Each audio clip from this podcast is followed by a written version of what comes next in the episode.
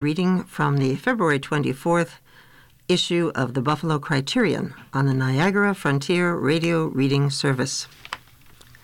First column, Is That Right? By Frank Gist, heating up the Kensington Expressway project. Several years ago, a friend of mine who's lived on Humboldt Parkway his entire life told me about a proposal being talked about that would fill in and restore the Kensington Expressway to the old Humboldt Parkway we knew as children. I thought he was crazy and believed it to be a pipe dream and would never happen. I couldn't understand why and what would be the social and economic value behind the project. Yet ten years later, the Federal Environmental Agency greenlit the final steps to begin the billion-dollar Kensington Expressway cap and tunnel project. I must say up front, I don't object to the project itself. I object to the high cost of the project. A billion dollars is a lot of taxpayers' money that will largely go to white construction companies and their white union employees. From my simple-minded perspective, the project is a relatively straightforward and simple deconstruction task to backfill and cover and cap, forming a tunnel. Does that really need to cost a billion dollars to do? I recently read up on the undertaking and examined the blueprints of the project, and it occurred to me that there was an opportunity to make the project unique and special by utilizing modern tech means to Buffalo's biggest problem, snow removal. Why not remake the entire Kensington Expressway and the surrounding neighborhoods winterproof by laying heated roads and sidewalks from downtown to the airport? Do you know there's a city in Michigan, Holland, Michigan, that has had heated streets and sidewalks in its downtown district since nineteen ninety-eight? And it has worked perfectly, according to reports. Businesses and residences in the area don't have to deal with snow shoveling and other winter-related issues because their sidewalks stay snow and ice-free. It's done with one hundred sixty-eight miles of tubing coiled beneath the concrete. It's the largest publicly owned snowmelt system in the country. Also, there are several cities in Europe that have heated streets and sidewalks. Montreal, Canada is talking about it. Of course, Buffalo will be twenty-five years behind the rest of the world. Why can't Buffalo be a modern model of modern cold-weather cities that's proactive against snow removal? My question is, can solar energy be stored and used to heat roads in the winter? Most don't know Buffalo has one of the largest solar panel factories in the country, owned by world premier innovator billionaire Elon Musk, who's sending people to space.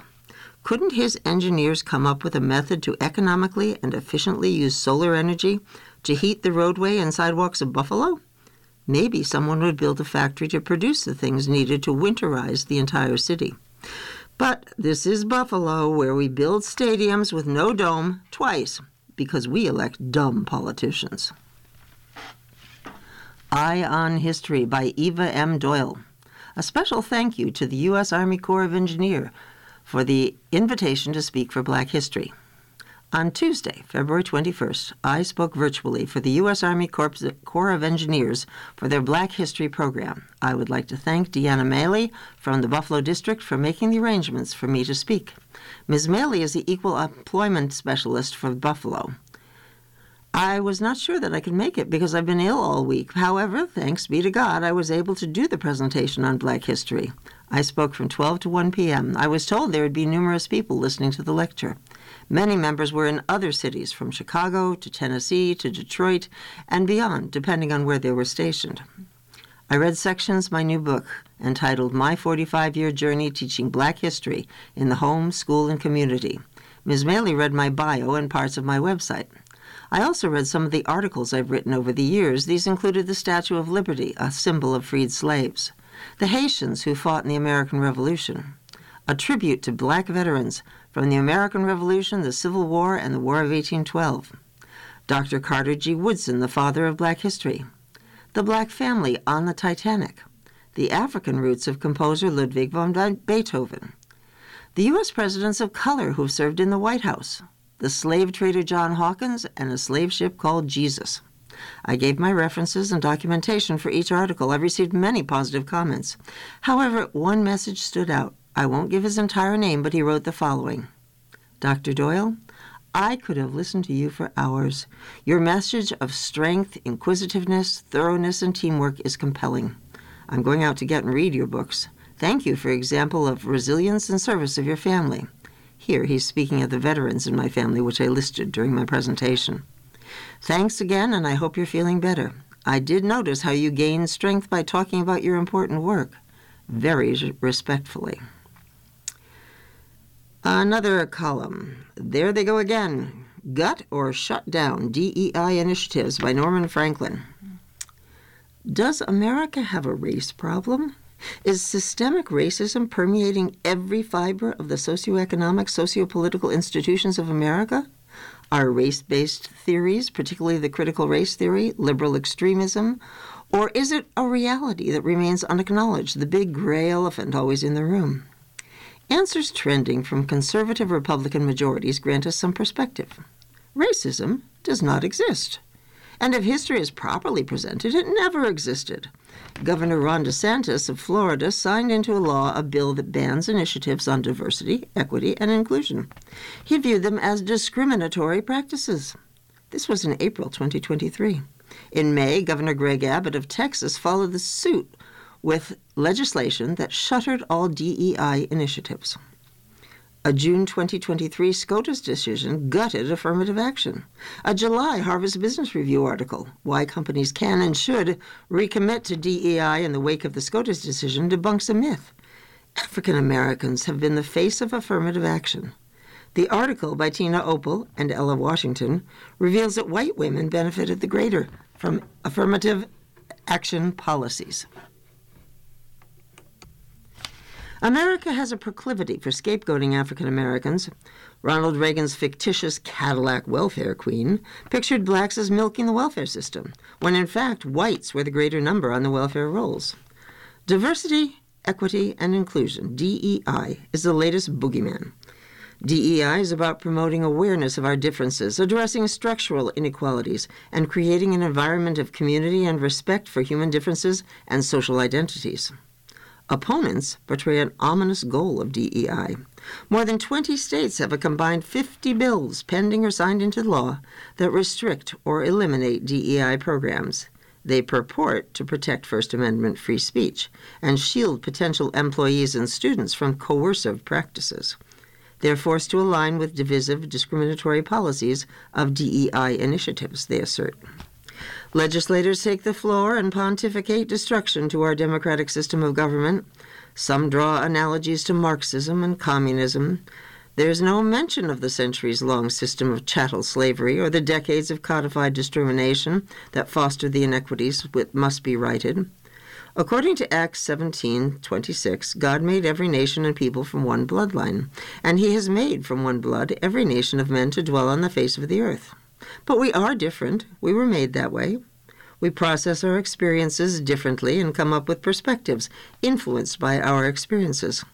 In our nation of Christian leadership, this great melting pot of democracy, those differences should not erect invisible fences that keep us opposed to the goodwill of one another.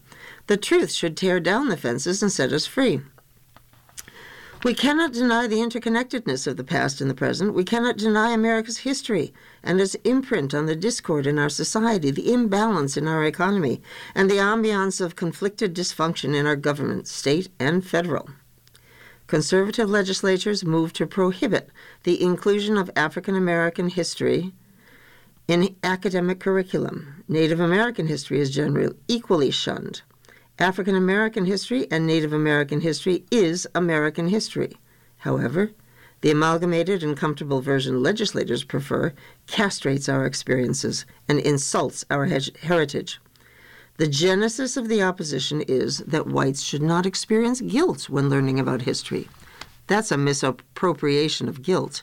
Knowledge of the past bears no guilt. It could lead to shame, and shame spurs corrective action to ensure that mistakes are not repeated. Erasure of African American and Native American history justifies the opposition to D E I initiatives. It denies the need to correct the imbalance resulting from generations of a privileged, marginalized social construct. If there is no cause, there's no effect. There's no need to take institutional corrective measures. When the seats of government, the legislative and executive branches, rests in the hands of one ideological movement, unrestrained by the weakness of opposition, legislative measures born out of the simmering angst of decades of feigned go-along-with-social correctives are pushed through that roll back the progress toward a more perfect union. The legislative body is comfortable with the imbalance of power and inequalities of society. They wield the sphere of authority over the marginalized. The African American could feel a sense of betrayal, but we felt the sting of ingratitude when we returned from the battlefields in Europe and the Pacific Theater. Our red blood soaked into foreign soils, but many were denied access to the G I benefits that fueled post-war prosperity. Those who govern are the descendants of those who enslaved us. They deny the inhumanity of this immoral and unjust system. Those who govern are the generations of those who codified black codes and Jim Crow laws into a social const- construct that devalued black life and castrated their dignity. These are the progeny, the sons and daughters of those who have benefited from systemic injustice, but deny that inequality permeates every fiber of the social construct of America. It's all they've known. It feels so normal.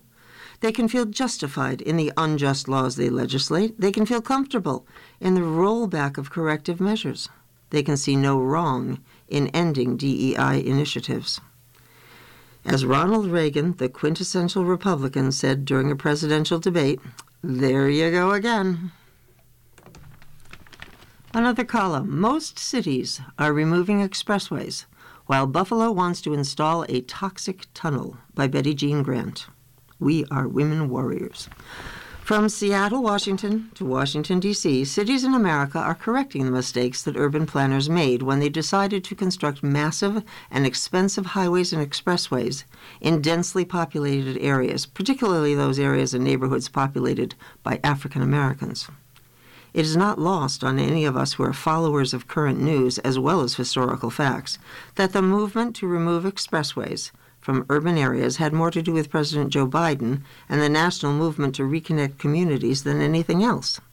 The only difference is that the activists in most of those other cities worked with and carried the will of the people in their advocacy of getting resources for their respective neighborhoods.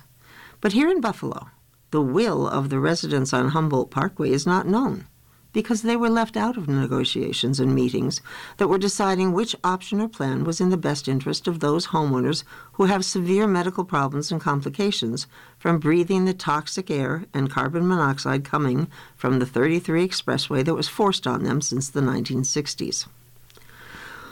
While insensitive and short-visioned politicians are clapping and slapping themselves on the backs for convincing a courageous but naive group of activists to buy into the scheme to give quick access to the suburbanites to get downtown faster by driving through a tunnel on an expressway that should have been removed as quickly as possible, the residents of Humboldt Parkway have been cast aside and ignored. They, and the many health issues they've acquired by living so close to the expressway, did not even get the attention of our current governor, who came to Buffalo to tout the tunnel. Here are just a few of the many expressways that have been removed in cities all across this country. In addition to the expressways listed below that have been removed, at least thirty-five additional highways are being slated for removal as I write this op-ed. The Central Artery in Boston, Massachusetts, was removed in two thousand three. It was replaced with an urban development project. The Central Freeway in San Francisco was removed in nineteen ninety-three. It was replaced by boulevards. The Harbor Drive Expressway was removed in nineteen seventy-four. It was replaced with a waterfront park. The Inner Belt in Akron, Ohio, was removed in twenty seventeen. It was replaced with parkland and urban development. The Inner Loop in Rochester, New York, was removed in twenty fourteen. It was replaced with an urban street and parkland.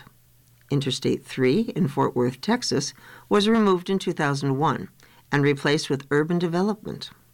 Interstate one seventy in Baltimore, Maryland, was removed in twenty ten and was replaced with an expansion of parking lots. And the list goes on. Interstate one ninety-five, Providence, Rhode Island, removed the Providence's R I I in twenty eleven and replaced it with urban development projects. In the Bronx, New York City, they removed the Sheridan Expressway in twenty seventeen and replaced it with boulevards. New Haven, Connecticut, removed the Oak Street Connector in twenty thirteen and replaced it with urban development. Milwaukee, Wisconsin removed its Park Pass Park East Freeway in two thousand two and replaced it with urban development. In two thousand two, Oklahoma City removed the Oklahoma City Expressway and replaced it with boulevard conversions. In Manhattan, New York City, the West Side Elevated Highway was removed in nineteen seventy-seven and replaced with an urban boulevard. The year twenty sixteen marked the end of the Southeast Freeway in Washington, D C Finally, in New York State, we saw the removal of the Robert Moses or the Niagara Scenic Parkway in twenty sixteen. It has been, or will be, replaced with a converted boulevard. Also in the fall of twenty twenty-three, Syracuse, New York voted to remove the I eighty-one and replace it with urban development projects. The designer of our modern-day expressways stated he never intended for expressways to be built in cities or densely populated areas. He said they were intended to speed up traffic only in rural areas or country roads where the only inhabitants would be the pigs or cows on those backwoods farms. You are listening to a reading of articles and features from the Buffalo Criterion on the Niagara Frontier Radio Reading Service. Spoken for the Culture by Veronica Golden, L M S W. Throughout time, African Americans have shown how resilient we are via spoken word.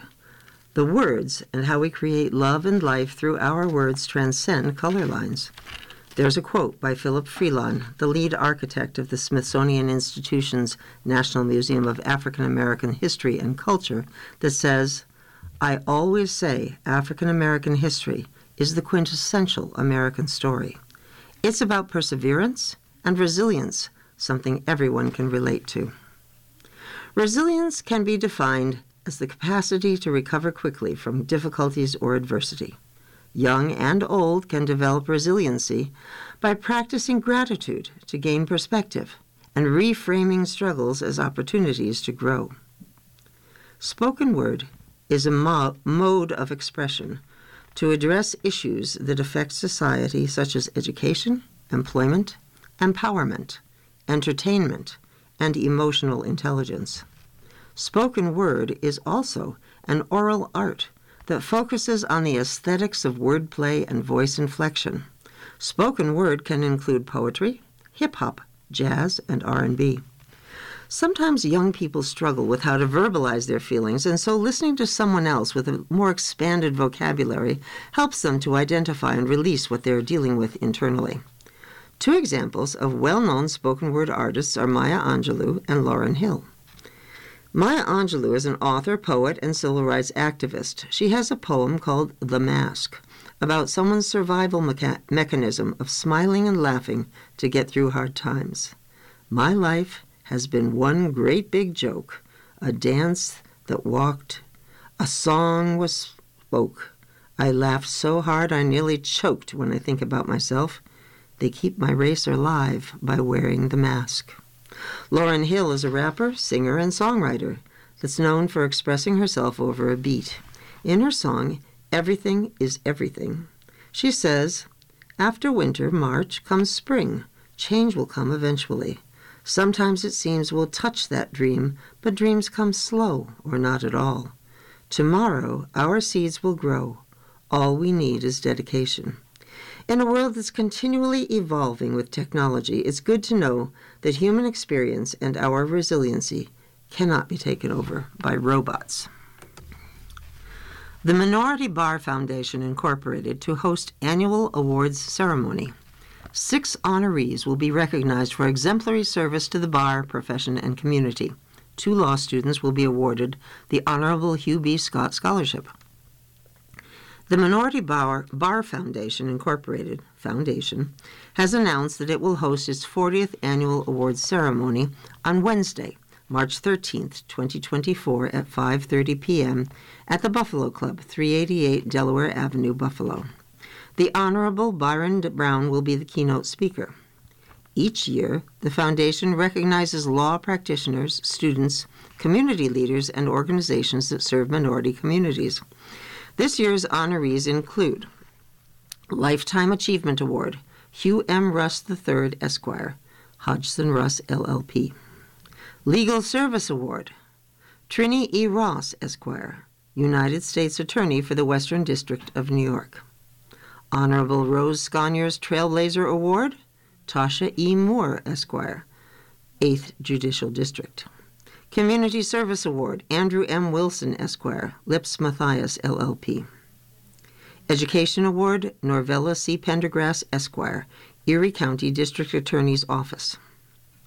John L. Hargrave Law Student Award, Deja Graham, University at Buffalo School of Law. Tickets are on sale now through Wednesday, March sixth at five p.m. and can be purchased directly from the website of my blue host dot m e. The cost is one hundred seventy-five dollars per ticket, and all proceeds benefit financial assistance for law students and people interested in a career in law. The Minority Bar Association Foundation, Incorporated, was formed in two thousand four to advance education and scholarship in the field of law. We work to ensure continued minority representation in the profession and empower these future leaders to help shape the justice system in Western New York and throughout New York State. Professional guidance, education programs, and financial assistance with LSAT preparation are provided to students at all levels. Additionally, University at Buffalo School of Law students are mentored with resources to excel at passing the New York State Bar Exam. The foundation is a five oh one c three not-for-profit organization. Mayor Brown's and Buffalo's Office of Diversity to present the Black Business Expo. The Black Business Expo is set for Thursday, February twenty-ninth at Seneca One. As Black History Month comes to a close in Buffalo, Mayor Byron Brown's Office of Diversity is pleased to present the Black Business Expo, an event that honors and promotes the achievements of Black-owned businesses in Buffalo and provides a networking opportunity for those interested in starting their own business. It also continues Mayor Brown's long list of initiatives that further promote diversity, inclusion, and economic development in our community. The Black Business Expo is hosted by a number of Black agencies and will take place on Thursday, February twenty-ninth, from four thirty p.m. to seven thirty p.m. on the second floor of Seneca One. Mayor Brown stated, "As Black History Month comes to a close, the Black Business Expo continues our efforts to proudly honor and promote the achievements of local African-American business owners and their legacy of resilience and entrepreneurship within our community. In collaboration with my Office of Diversity, I thank participants and vendors for taking part in the Black Business Expo in Buffalo, another great opportunity to inspire, mentor, and support the next generation of aspiring Black entrepreneurs in Buffalo." The Black Business Expo includes a one-hour panel discussion about Black business ownership beginning at six p.m. The moderator is Buffalo's Chief Diversity Officer, Darren Saxon. Mister Saxon said, "Empowering Black businesses isn't just about commerce. It's about community, resilience, and the celebration of diversity in entrepreneurship." A number of Black businesses will be present at the event as both vendors and panel speakers, providing an opportunity for those interested in starting their own business to gain insights from successful Black business owners, ask questions, and network. The event will also include Black restaurants, giveaways from the Buffalo Urban Development Corporation, and music provided by W U F O. Edward E. Ross, The Story of a Montford Point Marine. In December twenty twenty-one, an historical treasure was found. Edward E. Ross, a Buffalo native who had died in nineteen eighty-one, had left his diary untouched and unread until this time. No one knew about the diary of his World War Two experiences. His family knew he'd served in the United States Marine Corps and was in the Pacific Theater. Nothing more. What they didn't know was that he was in a unique class of United States service members, the Montford Point Marines. Paulette Ross and her granddaughter, Maya Bankhead, transcribed the diary and learned that he arrived in New River, North Carolina, on March thirtieth, nineteen forty-three. New River was the Marine Corps basic training camp for Black recu- recruits. Black recruits, called the Montford Point Marines, were in place from nineteen forty-two to nineteen forty-nine, before the U S military officially desegregated in nineteen forty-eight.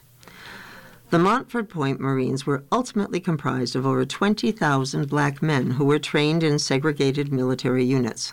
Montford Point is now called Camp Johnson. Mister Ross's experiences included serving on the U S S Japara and the U S S Crescent City, the Crescent City being a naval ship that went into the South Pacific, into the Solomon Islands, including the Russell Islands and Guadalcanal, and known for heavy fighting. He was a machine gunner, even though his actual job was to load and unload ships. Many black Marines were classified for this position, even though they entered combat.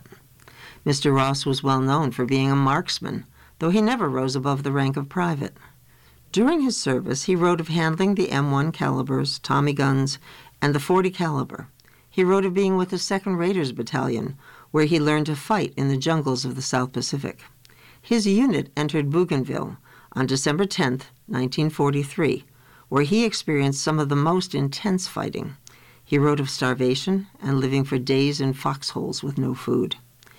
He, a young black man from humble beginnings in Buffalo, became a machine gunner in the bomber Raiders and experienced flight at least six times. He wrote of the excitement of being on the plane for the first time and pride in using his marksmanship skills to help his country. On October eleventh, nineteen forty-five, he wrote of returning to the United States and going to the Navy hospital, as he had been very ill for over a month. He was on the U S S Thurston for his return home. Upon his return home, it was found he'd contracted malaria. His journey home took him from the Russell Islands to Guadalcanal, then to New Hebrides, to New Caledonia, and finally home to the United States. The journey home took approximately two weeks from New Caledonia to the United States. Throughout his journeys, he joked about other military branches, exclaiming how the Marines were the best. He also spoke of missing his mother and sister, and perhaps most poignantly, how he wasn't sure that he'd share anything that would had happened to him with anyone outside of his mother. Despite his experiences, some riddled with racial animus, he still enlisted as a reservist and had pride in his military service until his last breath. Upon his return home, Mister Ross went on to work at Chevrolet until his death and raised a family, a family that never knew of the heroism and horrors he experienced as a result of war. N F T A to close out Black History Month with performance by Yaa Asantewaa Drum and Dance Company. The Niagara Frontier Transportation Authority, N F T A, proudly announces the culminating event of Black History Month with a dynamic performance by the renowned Yaa Asantewaa Dr- Drum and Dance Company. This electrifying showcase will celebrate the rich cultural heritage and contributions of the African diaspora through mesmerizing rhythms and captivating moments. The event will be held Thursday, February twenty-ninth, twelve o'clock to one o'clock p.m. at the Buffalo Transit Center, one eighty-one Ellicott Street, Buffalo. The Yaa Asantewaa Drum and Dance Company, named after the legendary Ghanaian Queen Mother who led the Ashanti Rebellion against British colonialism, is renowned for its vibrant performances that honor the spirit and resilience of African traditions. The public is invited to come together to celebrate diversity, unity, and the enduring legacy of Black history. This event is free and open to the public, offering an opportunity for individuals of all backgrounds to connect, learn, and be inspired. We look forward to your presence at this extraordinary celebration of culture and heritage. Our health. Don't accept falling as part of aging. More than one in four older adults, twenty-eight percent, in the U S report falling each year, according to Univera Healthcare's review of the most recent data available from the Centers for Disease Control and Prevention, C D C. That translates to about thirty-six million falls each year, of which thirty-six thousand result in death. Many who survive and recover from a fall lose the ability to lo- live independently on a short-term or long-term basis, and those who require medical treatment may incur substantial out-of-pocket costs. According to the C D C, falls among older adults result in fifty billion dollars in annual medical spending, including twelve billion dollars out-of-pocket. Falls are not a normal part of aging and can be prevented, says Univera Healthcare Medical Director Kelly Burchard, M D. Daily exercise, avoiding certain medications that can affect your balance, and even making sure eyeglass lens prescriptions are up to date can help to prevent falls. Virtue advises discussing these topics with your healthcare provider. She also re- recommends checking your home for obvious hazards such as clutter, worn carpets, stairs with rickety railings, rooms with insufficient lighting, unstable chairs or tables, bathrooms lacking grab bars, uneven transitions between bare floors and carpets. A simple test can help identify individuals at risk for a fall, says Bershue. It's called the timed up and go test, or tug test, and anyone can do it at home. The tug test requires a stopwatch or wristwatch with a second hand, a chair, and a friend to assist you. Wear regular footwear and use a walking aid if needed. How to take the tug test. First, mark a line on the floor that's ten feet away from the chair. Sit in the chair. When your assistant with the stopwatch says go, stand up from the chair, walk ten feet to the line on the floor at your normal pace, turn and walk back to the chair at your normal pace and sit down again. Your assistant should start timing on the word go and stop timing after you sit back down. If you take twelve or more seconds to complete the tug test, you may have a higher chance of falling and should seek a healthcare provider's advice on actions you can take to reduce the risk. Be honest with your healthcare provider about issues with balance or concerns about taking a fall, says Bershue. Don't put your ability to live independently at risk, because falling doesn't have to be a part of aging. You are listening to a reading of articles and features from the Buffalo Criterion on the Niagara Frontier Radio Reading Service. Toward a Better Life by Eva M. Doyle. The fifteenth annual Romeo Doyle Muhammad Scholarship applications are now available. Application forms for the fifteenth annual Romeo Doyle Muhammad Scholarship are now available. High school seniors who will be entering college in the fall of twenty twenty-four are eligible to apply. The criteria for the scholarship include the following. One. This scholarship is open to a male or female student of color who will graduate from high school in June and plans to enter a two- or four-year college in the fall. Two, eligible students must have a year average of no less than eighty-five. Three, students must submit a copy of their recent report card and two letters of reference from the school guidance counselor, teacher, or principal. Four, applicants must write a one- or two-page essay stating their future career goals and how they plan to obtain these goals. Please note that this essay is a required part of the application. Five, applicants must also submit a letter of acceptance from the college that they plan to attend in the fall. Six, students must include two phone numbers where they can be reached. Please write the phone numbers neatly and clearly. The deadline to apply is May first, twenty twenty-four. All applications must be sent by midnight on this date. The date of the award presentation will be announced later. Many area students have received this award in the past, and they are doing well in their college careers. I have received thank you notes from past participants stating that they appreciated the award. One student even sent me a copy of his report card to let me know that he was doing well in college.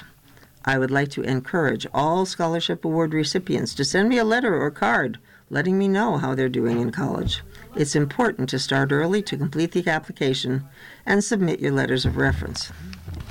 The Romeo Doyle Muhammad Scholarship is named in honor of my late husband, Brother Romeo. He made his transition on March twentieth, two thousand nine. He was a great advocate of education, and he always encouraged young people to stay in school and do the right thing. He loved math. He was known for his expertise in the analysis and evaluation of numbers from a historical perspective. He was also known for helping others in need. Romeo Doyle Muhammad was a combat veteran of the Korean War. He served our country with honor and distinction. The scholarship is presented during his birth month in July. The date, time, and place will be announced later. For more information and copies of the application, you can call seven one six, eight four seven, six zero one zero. You can also send an email message to me at ewriter52 at roadrunner dot com. Send the completed applications to Eva M. Doyle, D O Y L E, four two five Emsley Street, Buffalo, New York, one four two one two. Community invited to Easter programs. Pastor Hamid Motley and the House of Mercy Evangelical Ministries, six two nine East Elven, invites the community to participate in two special services, Good Friday, March twenty-ninth, the seven last words at ten a.m. Seven dynamic speakers will be participating, and Easter Sunday services, March thirty-first, also at ten a.m. Come and be blessed. Inmate to serve additional time for throwing urine at correction officer while incarcerated in Collins. Erie County District Attorney John J. Flynn has announced that thirty-year-old Calvin Pietri was sentenced before Erie County Court Judge Susan Egan to one and a half to three years in prison as a second felony offender. His sentence will be served consecutively to his current prison sentence for another conviction. On the evening of November twentieth, twenty twenty, the defendant, while incarcerated at the Collins Correctional Facility, intentionally threw a liquid at the correction officer as the officer was collecting dinner tray from his cell. The substance was tested and determined to be urine. The correction officer was taken for medical treatment as a precaution. The defendant has since been transferred to Mid-State Correctional Facility, where he remains incarcerated. Pietri pleaded guilty to one count of aggravated harassment of an employee by an inmate, Class E felony, the highest sustainable charge, on Wednesday, August sixteenth, twenty twenty-three. Any crime committed by an inmate against a correction officer or jail deputy will be prosecuted to the fullest extent of the law. I hope that the victim feels that justice has been served by this defendant receiving additional time in prison for this offense, said Erie County District Attorney John J. Flynn. D A. Flynn commends Correction Officer Tricia Cole for her work in this investigation. The case was prosecuted by Assistant Director, excuse me, Assistant District Attorney Brian DeCero of the Special Inves- Investigations and Prosecutions, S I P Bureau. Buffalo man indicted on murder gun charges for fatally shooting victim in Allentown neighborhood. twenty-eight-year-old Nigel L. Flint of Amherst was arraigned before Erie County Court Judge Sheila A. DiTullio on an indictment charging him with one count of murder in the second degree, Class A one, no, A I felony, and one count of criminal possession of a weapon in the second degree, Class C, violent felony. It is alleged that on Saturday, September sixteenth, twenty twenty-three, at approximately four a.m., the defendant intentionally shot the victim with an illegal gun on a two hundred block of Allen Street in the city of Buffalo. The victim, twenty-eight-year-old Darnell J. Lynch, Junior, died at the scene. Later the same morning, at approximately four fifteen a.m., Buffalo police officers saw a vehicle traveling the wrong way on Mariner Street, a short distance away from the homicide investigation. Officers allegedly found a loaded, illegal handgun during the search of the vehicle. The gun was submitted into evidence for further testing. On Monday, January twenty-ninth, twenty twenty-four, Flint was located in Detroit, Michigan, where he was taken into custody on an indictment warrant. After waiving extradition proceedings, the defendant was returned to Western New York in mid-February to face prosecution.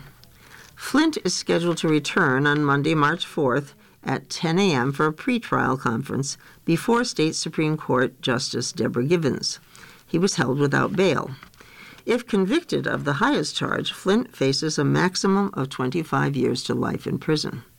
D A. Flynn commends the P- Buffalo Police Department Homicide Squad for their work in this investigation, as well as the U S. Marshals Service Fugitive Task Force. The case is being prosecuted by Assistant District Attorney Christopher S. Sofolco of the Homicide Bureau. As are all persons accused of a crime, the defendant is presumed innocent until proven guilty in a court of law. Williamsville man sentenced for making threats toward courthouses, witness. Jonathan J. Zozka, forty-one, of Williamsville, was sentenced before Erie County Court Judge Suzanne Maxwell Barnes to three years in prison, followed by three years of post-release supervision. On the morning of Friday, December sixteenth, twenty twenty-two, the victim called the Amherst Police Department to report that he had received a threatening text message from Zozka, which placed him in reasonable fear. The defendant sent the text message to the victim while knowingly in violation of an existing order of protection. The defendant previously sent a threatening text message to the victim on September sixth, twenty twenty-two, which placed the victim in reasonable fear. After the incident, a temporary order of protection was issued on behalf of the victim and his family.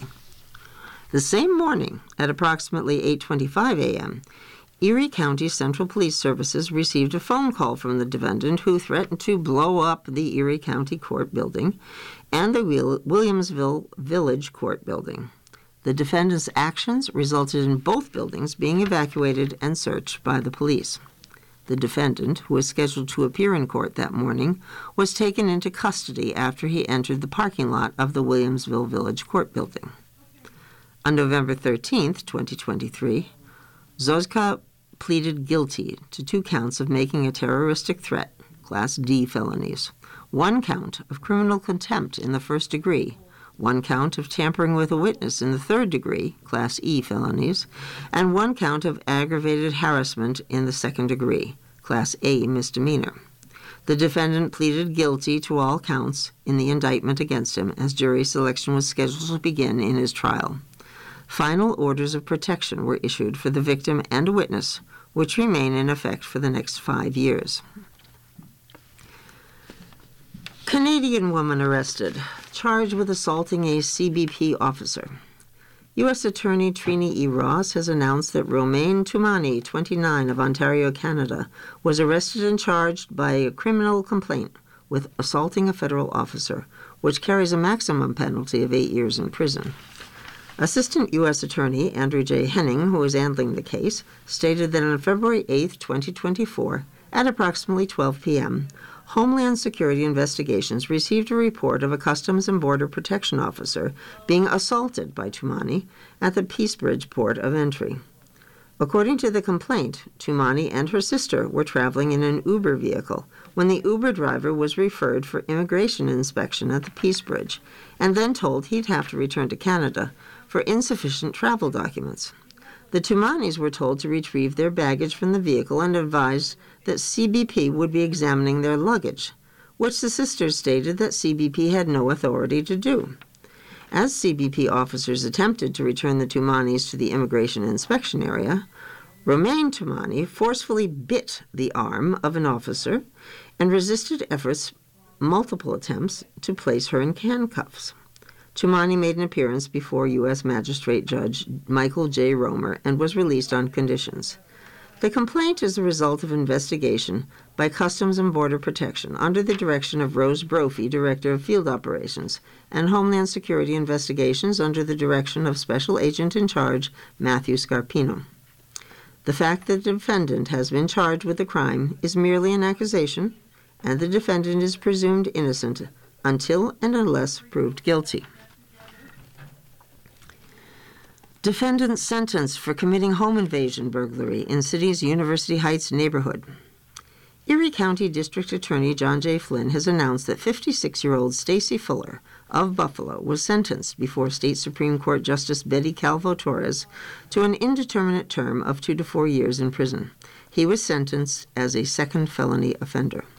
On Wednesday, June tw- July twenty-seventh, twenty twenty-two, at approximately five eighteen p.m., the defendant unlawfully entered a home on Allenhurst Road in the city of Buffalo with the intent to commit a burglary by removing a screen and climbing through a second-floor window. When the defendant went downstairs to the first floor, he encountered the homeowner in the kitchen. The defendant forcibly stole the victim's property by motioning underneath of his shirt as if he were in possession of a weapon while demanding her purse. The defendant fled after being confronted by the victim's son. The victim ran out of the home through the front door to a neighbor's home where she called the police. The defendant, who was not known to the victim, was arrested a short time after the incident. The defendant was found in possession of two bags that belonged to the victim, which contained her safe, personal papers, credit card, and jewelry. Fuller was arraigned in Buffalo City Court the following morning. He was held without bail. Fuller pleaded guilty to one count of burglary in the third degree, Class D felony. The defendant pleaded guilty on the morning that jury selection was scheduled to begin his trial in October twenty twenty-three. A final order of protection was issued on behalf of the victim, which remains in effect for the next five years.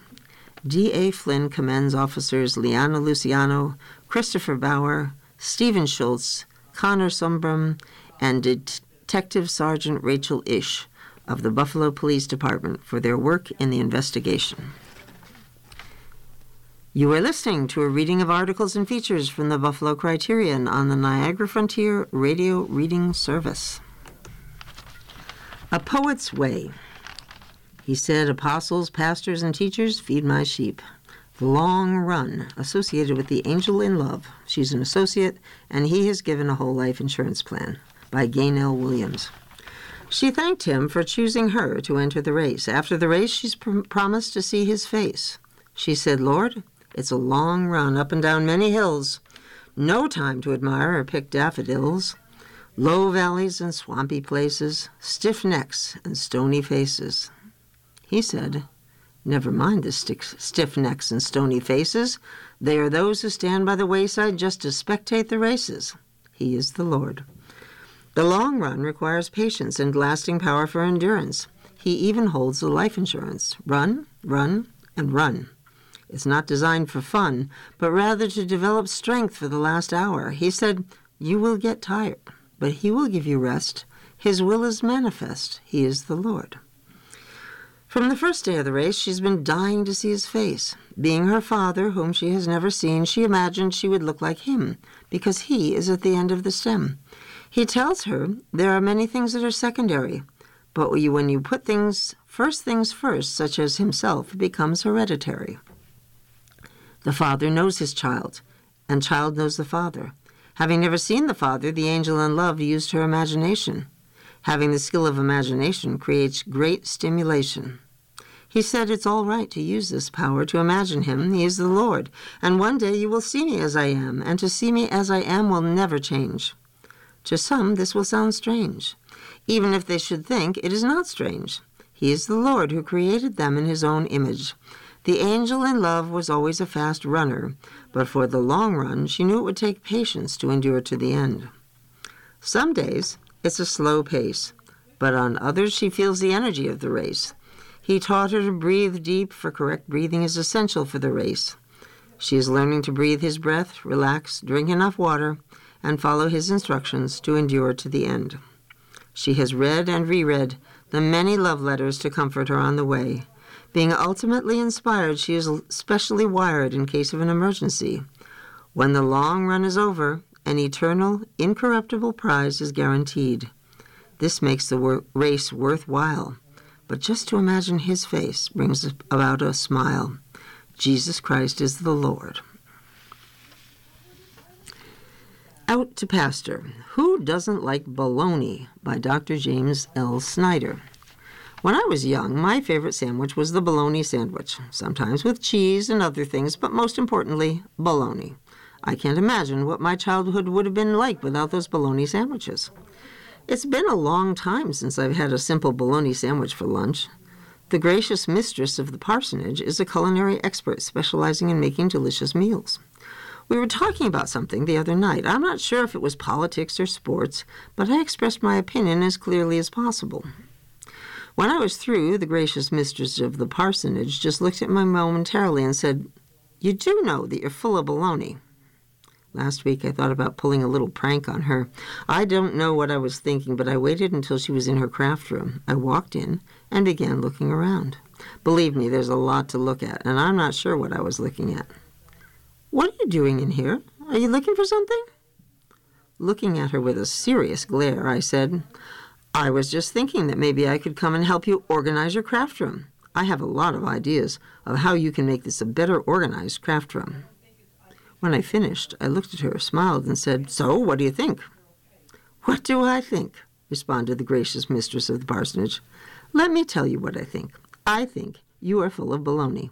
I do not need any help organizing my craft room, especially from you." I graciously left the craft room smiling and headed for my easy chair to enjoy my prank. A few days later, I was working in my office, and she stepped in for a moment and began looking all around at my bookshelves. For a few moments, all she did was look around at my books. Then she said, "I think I can help you reorganize your office here." At that point, I didn't really know what to say because I didn't need any help reorganizing my books. I looked at her and said, "Do you think I'm full of baloney?" She laughed at me and said, "Yes, I do think you're full of baloney." Then she left the office laughing and went back into the kitchen. I wouldn't say this to her, but I'm kind of thinking it might be that my baloney is one of the secrets of our good marriage. After all, what else is there? The best celebration we could ever have, in my opinion, is a bologna sandwich lunch. That would make my day, but I'm not sure she could handle all that bologna.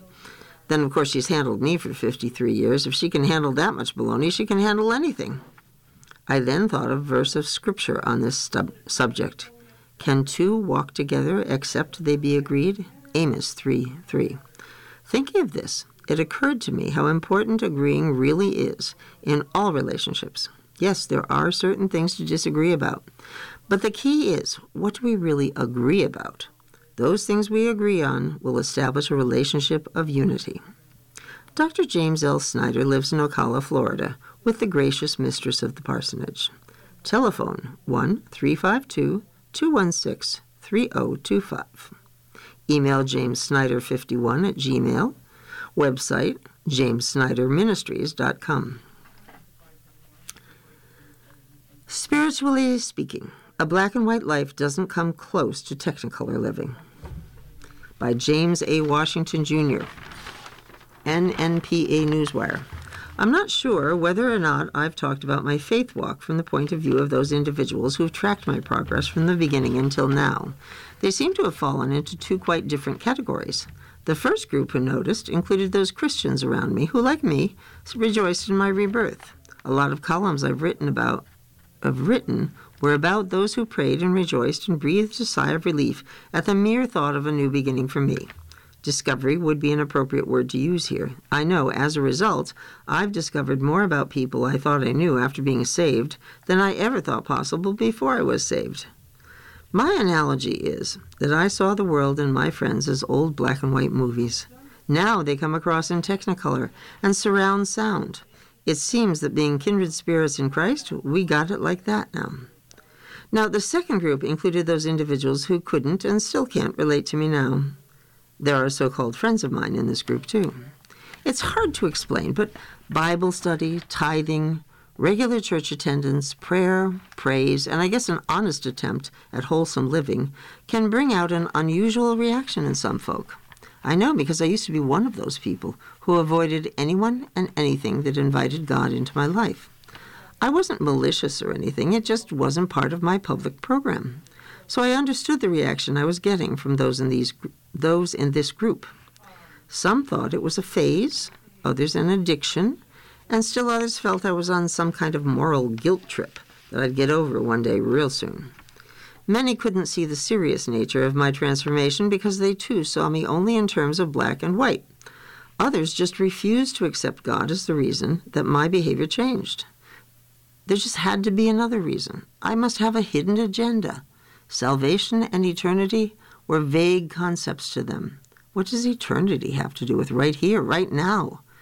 What is so easy to acknowledge in church and in Bible study is at times impossible, difficult at best, to communicate elsewhere to people you knew when you did, when and did all those things that you don't do anymore. It can be tough.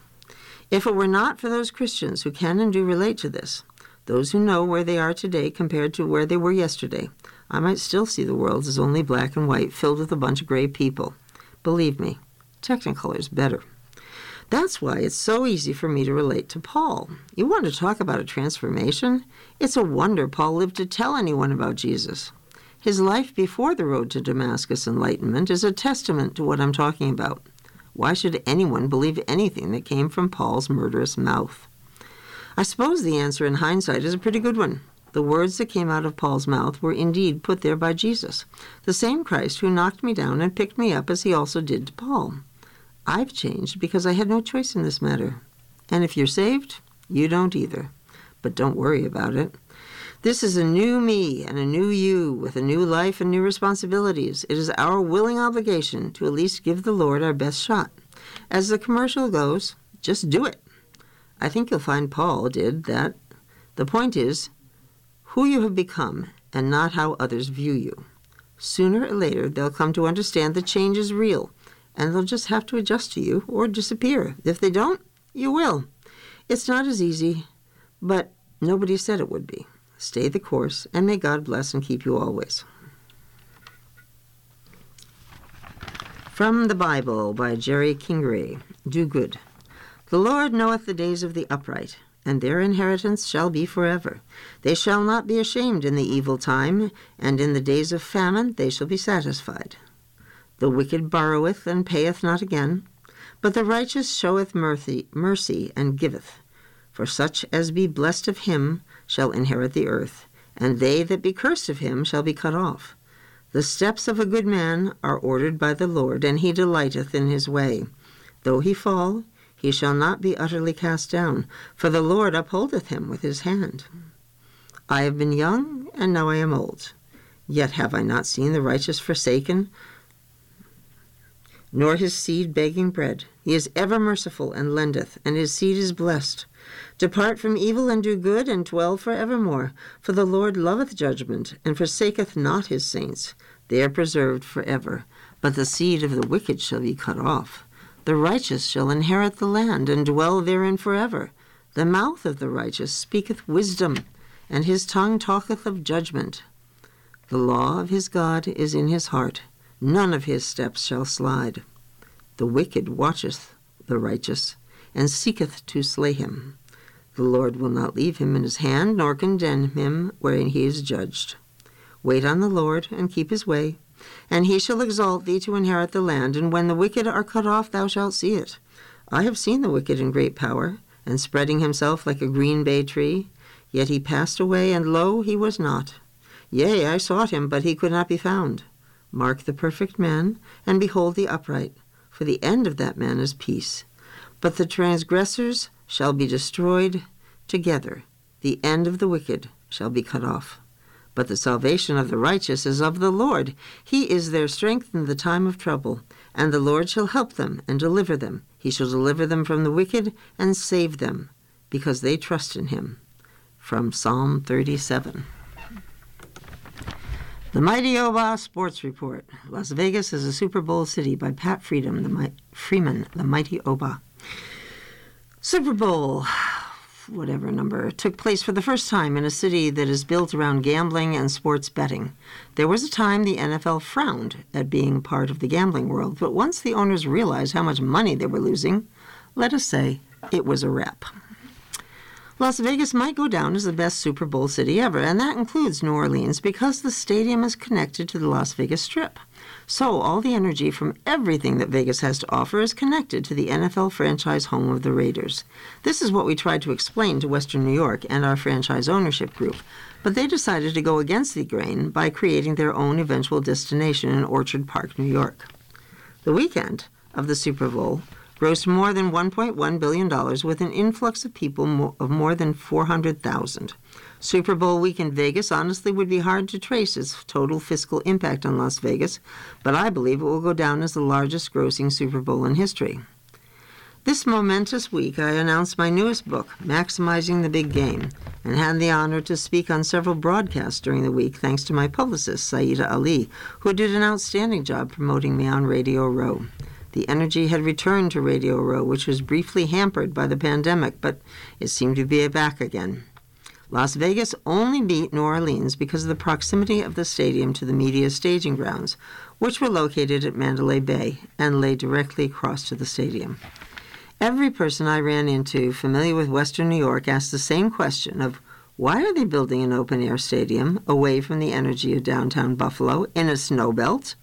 My answer has been the same, that I truly do not understand the owner or our elected officials who just never began the proper planning back in twenty thirteen.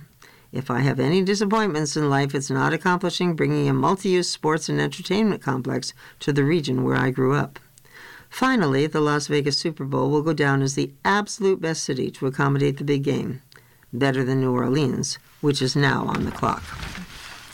You've been listening to a reading of articles and features from the February twenty-fourth issue of the Buffalo Criterion. Your reader has been Dasha. Thank you for listening.